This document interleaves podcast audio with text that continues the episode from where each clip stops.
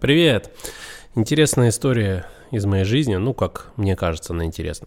Я в свое время работал плотно с прошивками сотовых и прочим, и у нас по соседству были ребята, которые сотовые ремонтировали, занимались железом. И я в свое время увлекался радиоэлектроникой, паять схемы и прочее.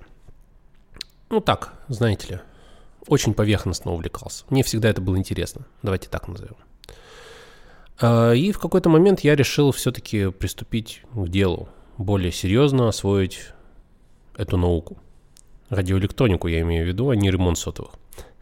И я обратился, собственно, к нашим этим электронщикам, так их будем называть, с просьбой дать мне первое наставление на этом пути. Это было очень-очень давно, чтобы было понятно. И ребята, они такие, прожженные электронщики, такие, с сигаретой в зубах и так далее, которые там чинили очень сложные мелкие системы.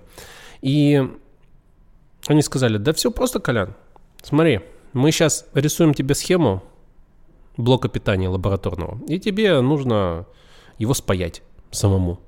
Все просто. Понимаете, да, с чего мы начали?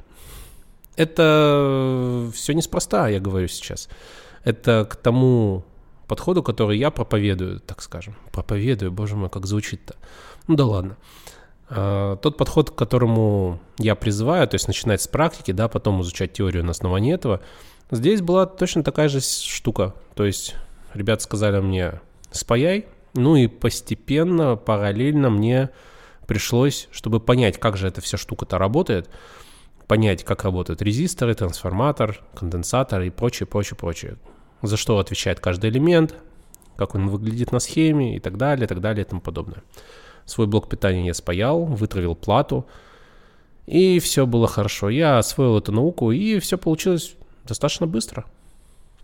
Намного быстрее, чем это делают обычно в каких-то, в школе есть такие дополнительные курсы радиоэлектроники.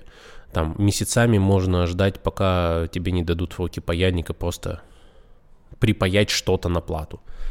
Так вот, в данном случае все было намного проще. Я получил работающий девайс, понял, как он работает, как работает каждый из его компонентов. Вот так. Поучительная история. Можете подобный же подход применить и в программировании, и, собственно, наверное, в большинстве других наук, навыков, отраслях, сферах, как хотите называйте. На сегодня все. Закончим такой интересной историей из прошлого. Пока.